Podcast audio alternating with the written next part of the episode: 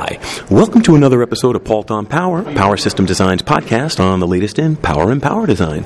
I'm your host, Alex Pault, and I've got, I have the great pleasure to have uh, Tyson Tuttle. He's the Chief Executive Officer of Silicon Labs, and we're here at the Embedded Conference in Nuremberg, and wanted to talk a little bit about the whole aspect of power management and embedded systems and the direction and the pressures that we're seeing.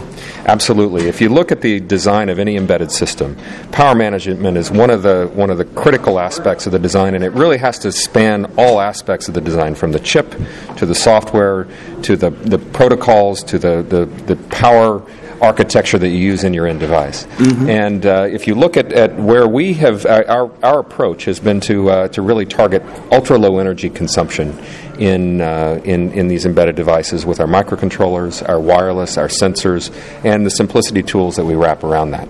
Exactly, because a lot of people think of power as, oh yeah, there's a spot on the board, that's my power supply, or I take in X volts and give out whatever. But it's more of a philosophy nowadays, isn't it? It's more of a case of everything's got to function efficiently. It's not just any one piece; it's the whole thing, the gestalt. Right. It's like if you look at a system, it's like how fast does it power up? How fast does it power down? What is the the leakage current that, that you draw when it's powered down? Are you saving the state, or do you have to reboot the system to be able to power up and redo things? And that can that can make orders of magnitude of difference in terms of the uh, the overall battery life. And so you have to really go and, uh, and look at all of those aspects of the design when you're choosing components off the board. Uh, and if you look at what Silicon Labs has been uh, emphasizing, we, we are very much targeting the next generation of computing, the next generation of, of communications, really what people are calling the Internet of Things. And, and we've seen tons and tons of activity in that area. Exactly, because all of these devices, the pressure's high for long battery life, low power. when you talk about high bandwidth applications, there are so many conflicting situations. You've got to have all this functionality, all of this protocols for communications, and it's consume no power. Right. I mean, if you look at at, uh, at the smartphone, for instance, and, and that, that, is, that is one point in the evolution of commu- computing and communication. But the smartphone, you know, maybe the battery lasts for a day. Depends on how much you use it, right? Uh, you've got, uh, you know, a, a, a many watt hour battery at your disposal. Um, and and uh, uh, you know you have an advanced set of functionality.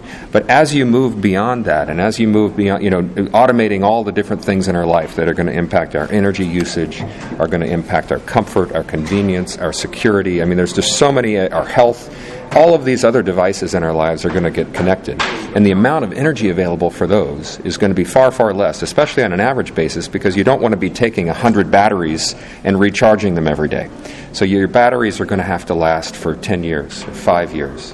And uh, you want to get as much functionality as possible. And if you're going to be able to achieve that, it really takes a complete system level approach to the power supply and the power design of the system, both at the chip level and software level, right. all the way through. So, and what did you have here at the show that you wanted to tell the uh, audience about specifically?